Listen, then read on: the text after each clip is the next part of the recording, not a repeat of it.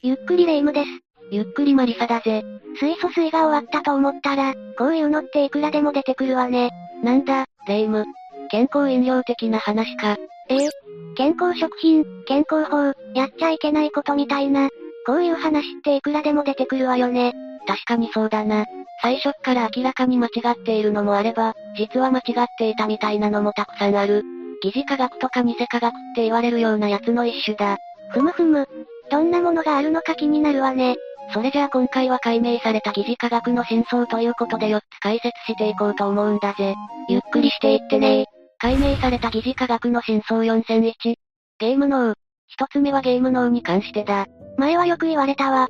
ゲームばかりしてるとゲーム脳になるって。ゲームにドハマりして止められなくなるだとか、現実とゲームの区別がつかなくなるとか、ゲームに影響されてなんかよくわかんないけどおかしくなったっぽい状態だとか、いろいろ言われているな。全体的にふんわりしてるわね。それで、ゲーム脳って実際のところ何だったの？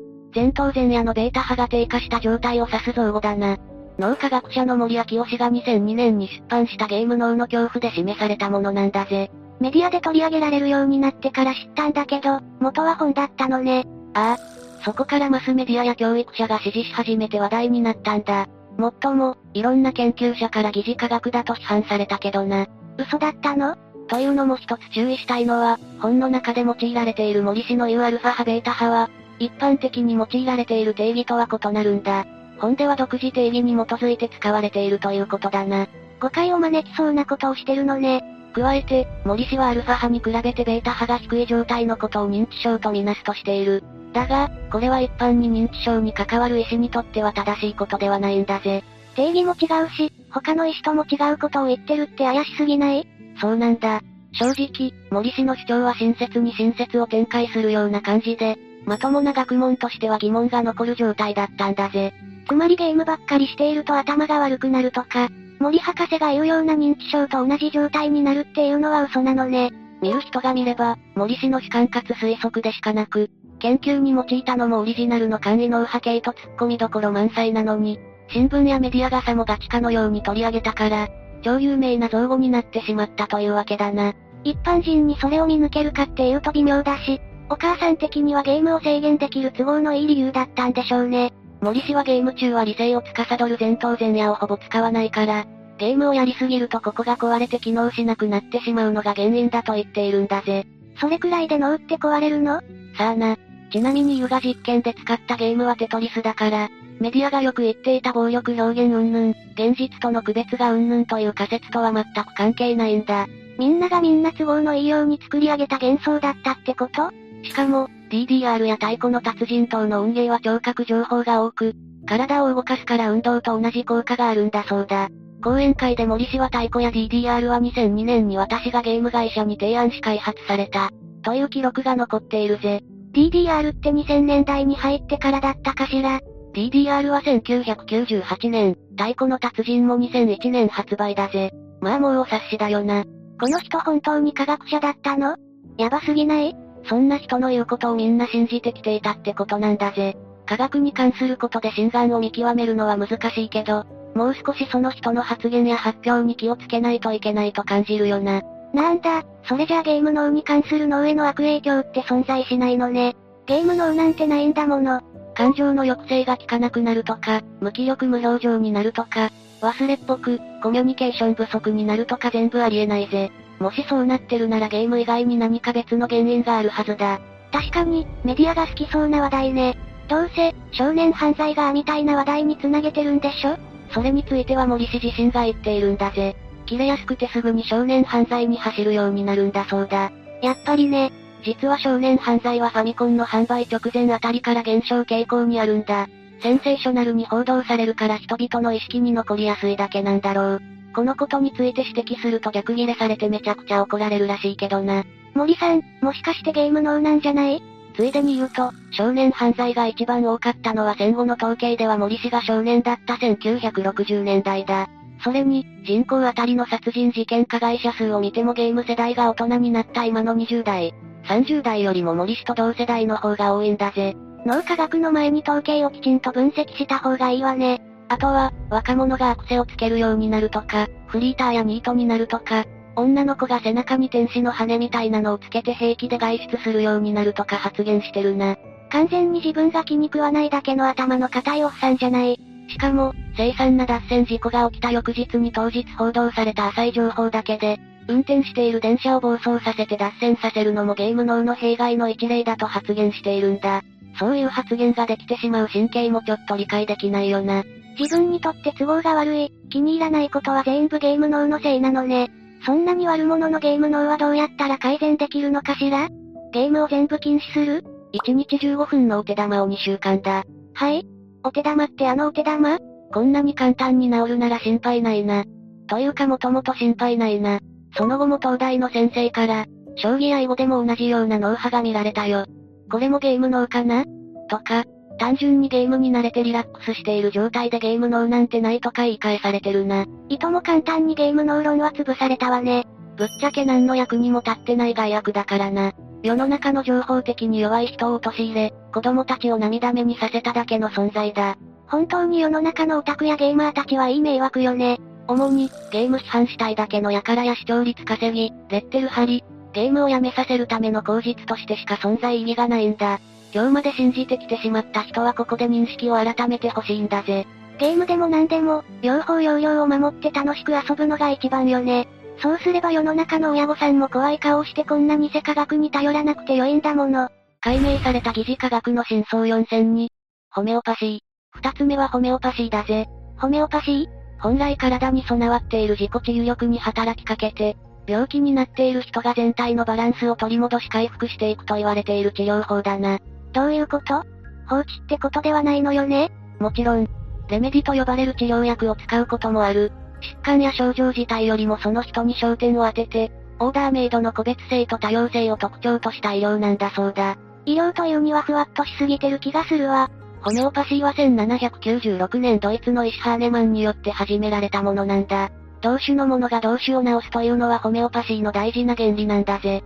同種のものが同種を治す？始まりはマラリア治療だな。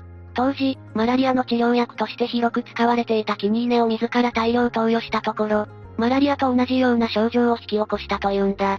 それは、たまたまマラリアにかかってたとかじゃなくて？だが、この経験から全ての病気は健康な人にその症状に似た状態をもたらす薬を用いて治療するのが、最善策であると結論を出したんだぜ。なんか色々ガバガバな気がするけど、そこを出発点にしてホメオパシーが始まってしまったのね。現代のホメオパシーではある症状を引き起こす成分そのままでは有毒だから、水で高度に希釈浸透したものを砂糖に染み込ませて使うんだ。これがいわゆる薬、レメディだな。浸透って激しく振り動かすことという意味だな。なるほど。よく振ってお飲みくださいってことね。ホメオパシーを支持している人は繰り返して薄めたものほど効くと主張しているんだが。だがあまりにも薄めるから、原成分は1ミリどころか1分子も残っていないと考えられているぜ。それってただの水を染み込ませた砂糖玉なんじゃ。支持者たちもそれに関しては否定してないぜ。ええそれじゃあ効果なんてあったもんじゃないじゃない。確かにレメディの元になった物質は全く含まれていない、つまり薬効なんてないんだが、そこには元になった物質のオーラや振動、水の記憶が染み込んでいるんだそうだ。風向きが怪しくなってきたわね。その特定のパターンや波動に対する体の抵抗力を引き出すことで自己治癒力が高まる、という仕組みらしいぜ。まあ、他にも色々突っ込みどころはあるんだが一旦ここまでにしておこう。もう明らかに疑似科学じゃない。実はホメオパシーの有効性を立証したとする論文は何度か発表されているんだ。もちろんその度に議論を巻き起こしているぜ。まさか本当に効果があったわけないわよね。どの論文も対象実験の設定とか母集団の数、士官をできるだけ除いた調査の実施など、不十分な部分があったと指摘されていて、信憑性は低いな。それは安心したけど、本気でホメオパシーを研究している科学者がいることに驚きだわ。日本では利用率は徐々に増えているもののまだ知名度は低いからな。こんな非科学的なもの広がらなくてよいわ。広がりを危惧してか日本学術会議、日本医師会、日本薬剤師会、日本歯科医師会など、医療分野を中心に2010年にホメオパシーの有効性を否定する声明を発表したんだ。お偉いさんたちもさすがにヤバいと思ったのかしらね。2010年段階では1割の助産師がホメオパシーを使っていたんだが、日本助産師会もこの動きに賛同して以降は助産業務では使用しないようにと指導しているぜ。でも、どうして2010年になって声明を発表したの？ホメオパシーが原因で悲惨な事故が起こったからだ。事故 ?2010 年に新生児に与えるべきであったビタミン K2 シロップの代わりに、ホメオパシーのレメディを与えたんだ。それって赤ちゃんはビタミン K2 を摂取できてないってことよね。ああ。その結果、その子供は死んでしまったんだ。山口新生児ビタミン K2 欠乏性出血症事故が起きてしまったんだぜ。だから軒並み医療関係の団体が有効性の否定に踏み切ったのね。欧米ではもっと知名度は高くて非科学的だと知りつつも信じている人が多い状態なんだ。ここまで行くと排除は不可能になってしまう。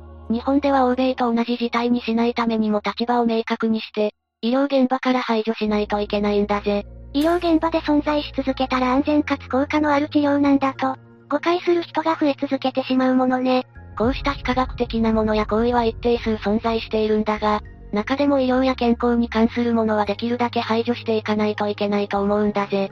特に人命に関わるものはきちんと科学的に効果が証明されているものだけが使われるべきよね。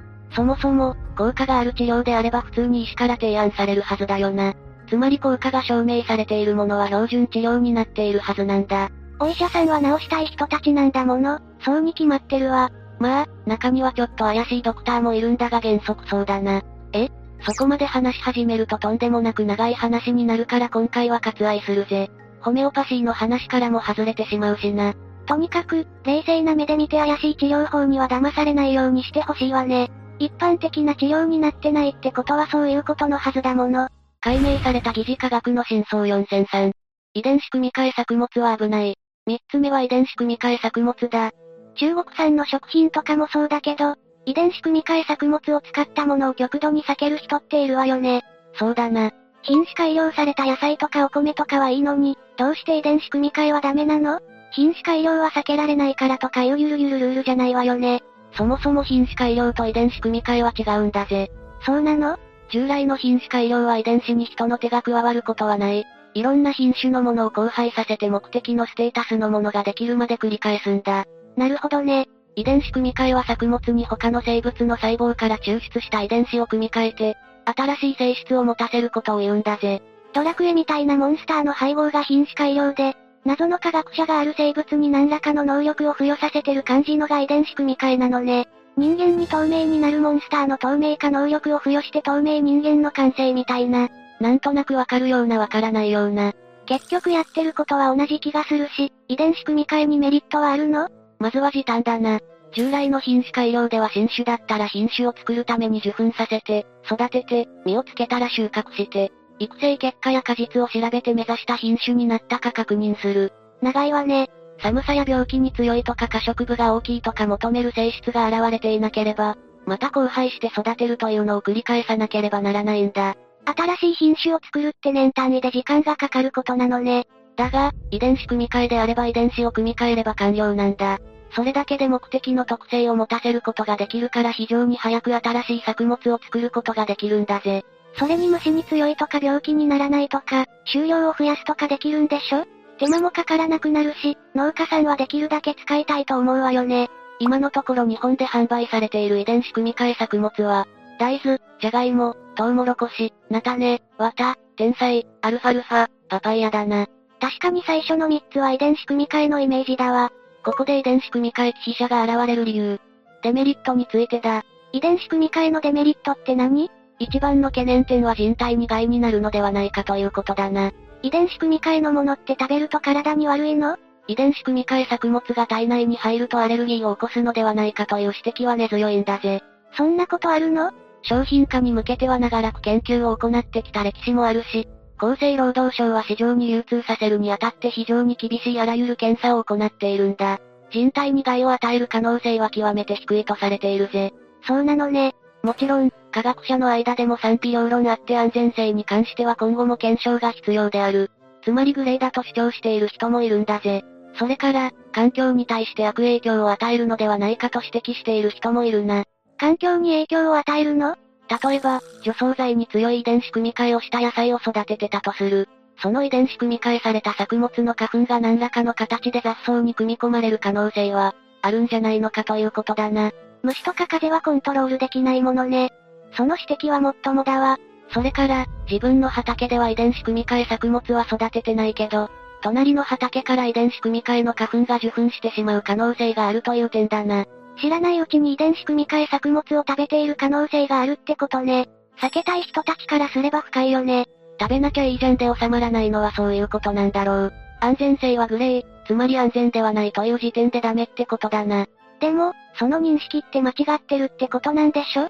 そうだぜ。遺伝子組み換えに関する危険性の論文で最も引用されていたのは、フランスの生物学者セラリーニ氏の研究だな。ふむふむ。遺伝子組み換えのトウモロコシを2年間食べさせたラットに腫瘍が形成されたと報告したんだぜ。だが、この発表はすぐに科学界から不備だらけだと指摘されまくったんだ。根拠に値しない研究だったのね。結局その論文は取り下げになったし、今のところ他のどの安全性に懸念があるとする報告も科学的に否定される結果になっているぜ。危険性を示す発表が間違っていたことは分かったけど安全性に関する報告はないの？論文取り下げになったセラリーニ氏の実験だが、これを適切な環境条件の下で追試するという公的研究のプロジェクトが発足したんだ。2012年から2018年にかけて EU で計3つのプロジェクトが立ち上がったぜ。かなり大規模な調査になったのね。その結果はどのプロジェクトでもこれまでの科学界との結論と相違なく、遺伝子組み換え作物の摂取による健康リスクは一切認められないというものだった。特にセラリーニ氏と同じ作物で2年間動物試験を行った研究でも同様の結果になったことで、セラリーニ氏に対する完璧な反証になったな。セラリーニさん、ボコボコじゃない。これで、遺伝子組み換え作物が危険ではないと理解してもらえたと思うんだぜ。大抵こういう話って根拠にしている研究が実はインチキだったって結論よね。自分の都合のいい情報には真偽のほどは置いといて飛びつきたくなるだろ。確かに、みんなドーナツは形的に0キロカロリーとか、ラーメンは植物が原料だから実質野菜とかね。嫌なら食べないでいいと思うけど、何か行動を起こすならきちんと調べてから反対しないとだわ。解明された疑似科学の真相4004。マイナスイオン。最後はマイナスイオンだ。マイナスイオンって滝で浴びれるやつよね。そうだけど、それじゃないんだぜ。違うの？そもそもマイナスイオンが流行ったのは2000年頃のこと。マイナスイオンはドロドロの血を中和できるとテレビで取り上げられ、家電メーカーがこぞって商品開発を始めたんだ。だからマイナスイオン系の商品ってたくさんあるのね。マイナスイオンってなんだと思う？なんというか、うーん。そういう物質？まず、科学用語にマイナスイオンなんて言葉は存在してないんだぜ。え？そうなの？マイナスイオンの正式名称はネガティブエアイオン日本語で言えばインイオンだ。あなたそんな名前だったのね。インとかネガティブとかイメージが悪いからな。マイナスイオンって造語を作って売り出したんだろう。そうだったの。それからレイムが言ってくれたが、滝や噴水の近くではマイナスイオンがたくさん発生しているから癒し効果がある。この話自体は本当なんだ。それは本当なの？マイナスイオンなんて造語を使ってること以外は科学的に証明されていることだな。1892年にフリップ・レイナルドによって発表されたレナード効果と呼ばれるものだ。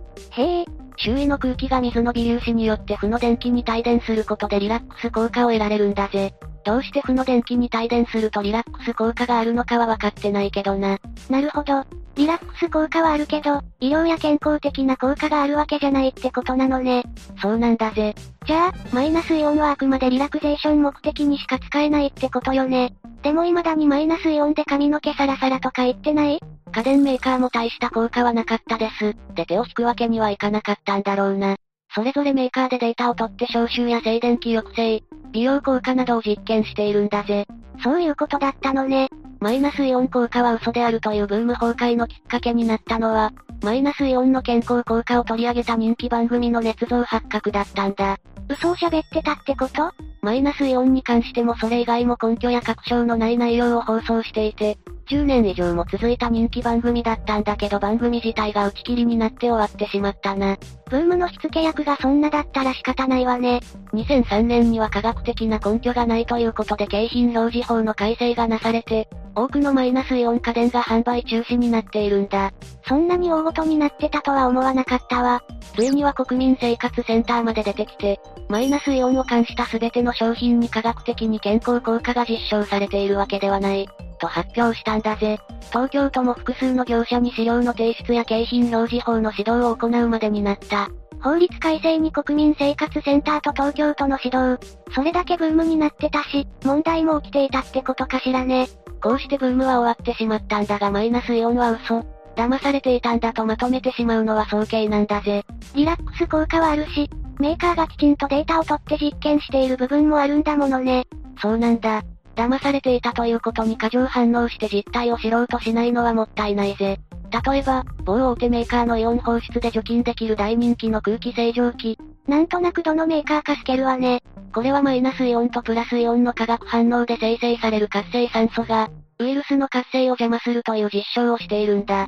つまりマイナスイオンの健康効果が嘘だったからといって、すべてを怪しいと切り捨ててしまっては良くない。他の事例でもそうだけど、何が悪くて何が嘘で何が正しい情報なのか、しっかり見極めないといけないってことだわ。